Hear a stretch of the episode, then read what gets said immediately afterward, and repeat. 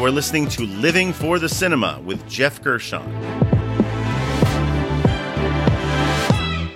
I am a cinema enthusiast of all genres, here to discuss with you one film every episode. The good, the bad, and the ugly of what makes each film unique. And just as a warning, these films might be in theaters now, or they may be from 10, 20, 30 years ago. But regardless, there's a strong possibility that I will be revealing spoilers. I might give away the plot or the ending in this review, so just be warned. The Power of the Dog, which came out in 2021 and was directed by Jane Campion. Open up the gate, let him out. You sure he's not ready? Go on, let him out.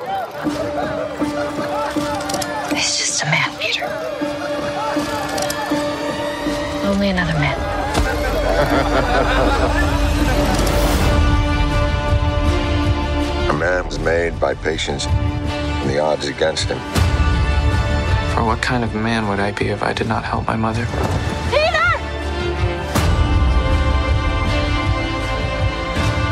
If I did not save her. The Power of the Dog, which came out in 2021 and was directed by Jane Campion. It stars Benedict Cumberbatch, Jesse Plemons, Kirsten Dunst, Kodi Smit-McPhee, Thomasin McKenzie, Frances Conroy, and Keith Carradine. The genre would be period western domestic drama. Now, there are slow burn movies, and then there are slow burn movies. For the bulk of this film's deliberately paced 126 minutes, I was often feeling like The Power of the Dog fell into the latter category. This is an intense drama, with most of the drama bubbling under the surface. And I'm not referring to the same kind of British polite period drama, often about repressed emotions, that we would see in your standard Merchant Ivory productions, films from the past along the lines of Howard's End or The Remains of the Day. No, this is something different. This movie takes place in 1920s Montana on a remote cattle ranch run by two brothers. Very much a time and place bridging the gaps between the old Wild West and the Industrial Revolution. There were cars and electricity, but you could also easily isolate yourself to stay beholden to older methods of living off the land by, say, only using rope which was hand braided from the hides of dead animals. That's a key plot point.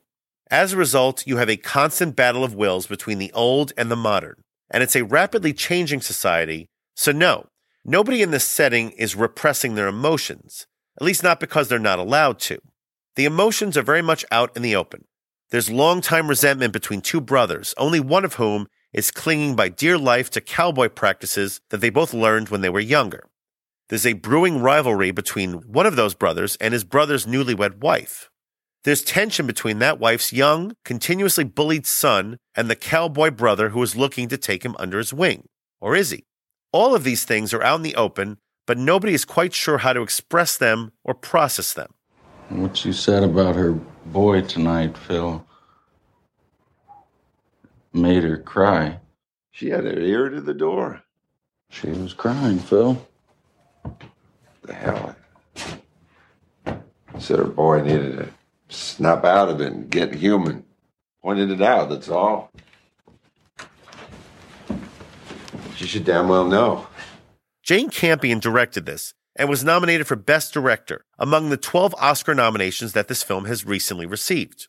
I mainly know of her from directing the early 90s slow burn period masterpiece, The Piano, which she also received an Oscar nod for directing, and the decidedly non masterpiece that she directed a couple of years later, Jefferson in Paris. No doubt that Campion has a deliberate, character focused style, but she also has a great eye for historical vistas, both traits which are on full display here. She also has four top flight actors leading her cast, all moving cannily as pieces on a chessboard of a twisty little tale of manipulation and revenge that I honestly did not fully grasp until towards the end of the movie. Benedict Cumberbatch plays Phil, the old school tough cowboy running this ranch, with his more mild mannered brother, George, played by Jesse Plemons. Phil has always been the alpha male in this environment, often browbeating his quieter brother, who is clearly longing to eventually move on from ranch life. Kirsten Dunst plays Rose, a local waitress and widow who George falls for. Rose and George get married eventually, and as it turns out, Dunst and Plemons, Kirsten Dunst and Jesse Plemons, are actually married in real life. Now, could this be the first time that an actual married couple both received Oscar nominations for playing characters who are actually married to each other? I'm not sure, but it feels pretty significant. You are marvelous, Rose. Stand beside me, George. What's happening? Follow me. Left foot forward. One, two, three, into the side. One, two, three, and back. One, two, three. To the side Sorry, again. I, One. I really two. can't. I really can't dance. You're dancing. And then there is Australia's own Kodi Smit-McPhee, who plays Peter, Rose's son from her now deceased first husband. His young, impressionable Peter is attending college but is home for the summer. And Cumberbatch's rough and tumble Phil seems to be initially leading the charge to bully him, as many other cowboys on the ranch are. But eventually they form a bond as Phil shows him the ropes, literally, about life on the ranch. He actually shows him how to make ropes. And I will leave it at that as the story goes in some interesting directions, which will either confirm your suspicions or confound you based on how you're watching it.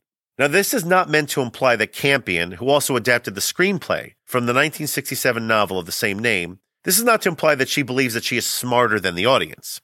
Just that she's taking her time with this story and delivering it all within a gorgeously shot, thanks to director of photography Ari Wegner, classic Western setting. There's a load of sumptuous visual storytelling here. In fact, the title itself is mainly based on the visage of a dog amidst mountains in the distance, pointed out by one character to another. Whether you are actually able to see it, well, that plays into the seeming vagueness of the story. I really dug this movie, especially after rewatching the last 15 minutes a few times over, which helps. One of the benefits I would believe of seeing something like this on Netflix. I feel that it's generally deserving of a lot of the awards attention that we have seen it get over the past year. Now, I'm not sure if it's actually the best film of 2021, but to be fair, there's a lot which I still have not seen, and it certainly deserves to be in the conversation. Those four main performances were all deservedly nominated for Oscars. Dunst and Plemons both bring subtle dimensions to their characters. And as for McPhee and Cumberbatch, we'll get to them a bit later. Regardless, all four of them are fantastic. And that brings me to the categories. The first category would be Best Needle Drop. This is the best song cue or piece of score used throughout the runtime of the film. Radiohead lead guitarist Jonny Greenwood composed the score for this movie, and with him, he has brought back that hard to describe, unnerving backwater sound, which also marked his first major composing gig 15 years ago for There Will Be Blood. Since then, Greenwood has remained with Radiohead while also still composing the occasional film score, usually for Paul Thomas Anderson, who also directed There Will Be Blood. This is Greenwood's first collaboration with Campion, and it's quite the effective score, even melodic at times. He did some pretty creative things with cellos, plucking them as you would a banjo, with a soundscape of French horns playing throughout the background. The signature theme, which basically serves as background music to accompany Phil throughout the movie, that's Cumberbatch's character, it's called 25 Years, and it is both haunting and gorgeous.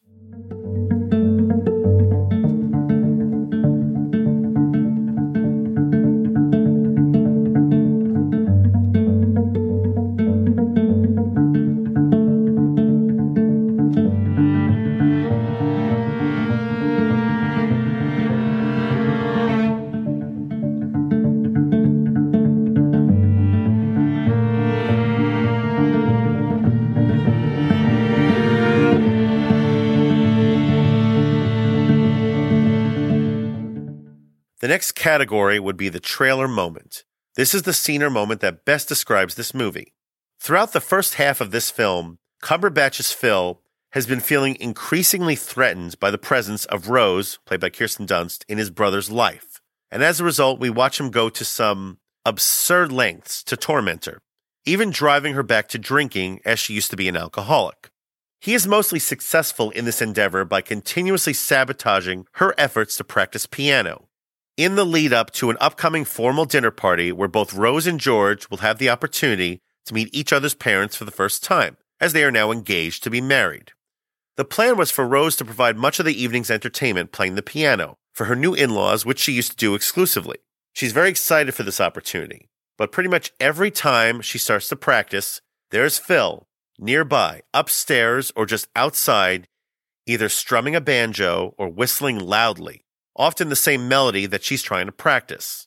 Yes, this is extremely dickish behavior on Phil's part, and this all comes to a head during the said dinner party, which occurs about halfway through the movie. Rose is unable to play the piano for their guests, and she's supremely embarrassed, apologizing that she just can't do it. As if that wasn't bad enough, though, Phil doesn't just show up for this dinner party until well after they have finished dinner. And of course, he shows up at the worst possible time, just as Rose is sitting at the piano, all broken. Not only has he shown up late, but against the request of his brother, he's not in any way dressed for dinner. He's just wearing his outdoor gear. He's all dirty. He makes a couple of snarky comments regarding the lack of piano playing, and when you know it, he starts and finishes his appearance at this dinner whistling that very tune that Rose was trying to practice as she looks on in horror. This whole sequence is a genuine flex on his character's part and pretty much sets the remainder of the story into motion. Anyhow, so you don't want conversation. You've been listening to the piano and dancing, I guess.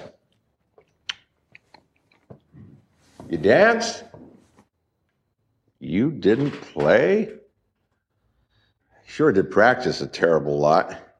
See, you wouldn't think there's much difference between a cinema pit and a dinner party. Where have you been, Phil?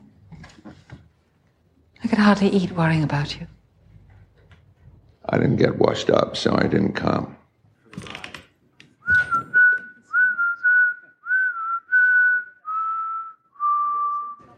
The next category would be wasted talent. This is the most underutilized talent involved with the film. I cannot think of anyone in front of nor behind the camera of this movie whose talents are wasted, but I have one very tricky concern with this movie overall. Let's just say that there are one or two characters in this story who are seemingly closeted homosexuals. Well, as the story progresses, we eventually witness one character becoming aware of this and eventually exploiting it. And this homosexual character suffers as a result. Now, if I'm being honest, as performed by the cast and written and directed by Campion, everyone involved in the story is portrayed as a flawed, three dimensional human being. So I'm not implying that the story overall is homophobic. However, here's my issue, and this even goes back to one of the main themes of an excellent 1996 documentary, which I saw recently called The Celluloid Closet. Even as we have seen more and more homosexual characters portrayed in major movies, the ones who are often highlighted the most are usually doomed by the end of the story. Their lives end and or they are thoroughly rejected by the person who they are in love with. Now keep in mind, this was all a thesis of a documentary in 1996. Since then, we have seen no shortage of strong dramas highlighting members of the LGBT community. Milk, Brokeback Mountain, Carol, Call Me By Your Name, The Imitation Game, Before Night Falls, In America, The Mexican, Bohemian Rhapsody, and The Danish Girl. Now, granted, many of these were based on true stories, so you can't change history. But you know what they all have in common? Yep, the LGBT character's story ends with death or solitude. And not to give too much away, but unfortunately, the power of the dog belongs in that club as well. While I certainly don't think it was the intention of Campion nor anyone else involved with this film to tell yet another story of a fully fleshed out LGBT character who has a sad ending, it's still generally films like this year in, year out, that get the funding and or receive the awards attention. And I personally would like for that to change, plain and simple.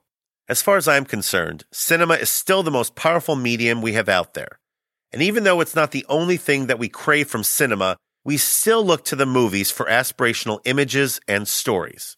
I think we need more movies which actually portray LGBT relationships with happy endings. That's not too much to ask, is it? The acclaim and awards attention being bestowed on a film like Power of the Dog is not the cause of this issue, but sadly, it could help perpetuate it. Just something to think about. And that brings me to the final category, which would be the MVP. This is the person or people who are most responsible for the success of this film.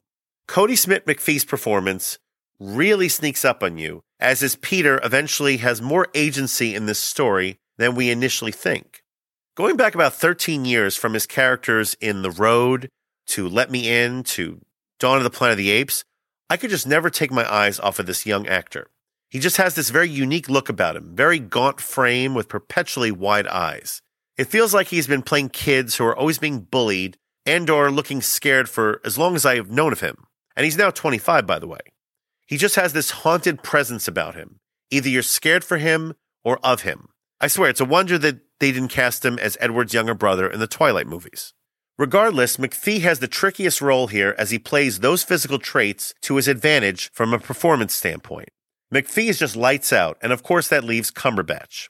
Cumberbatch is a force, always a kick to watch, and it pleases me to even admit that he has now proven me wrong, as I have always railed against him for delivering weak, mannered attempts at American accents in movies like Black Mass or Doctor Strange. Well, not here. He looks and sounds like an authentic Western American. Hell, there was even one point in the third act when he seemed to just be channeling a young Jack Nicholson just a bit, and I was completely sold. I wonder what little lady made these. Actually, I did, sir. My mother was a florist, so I made them to look like the ones in our garden. Oh, well, do pardon me. They're just as real as possible. Mm. Ah, now, gentlemen, look, see, that's what you do with the cloth. It's really just for wine drips. Oh, got that, boys? Only for the drip.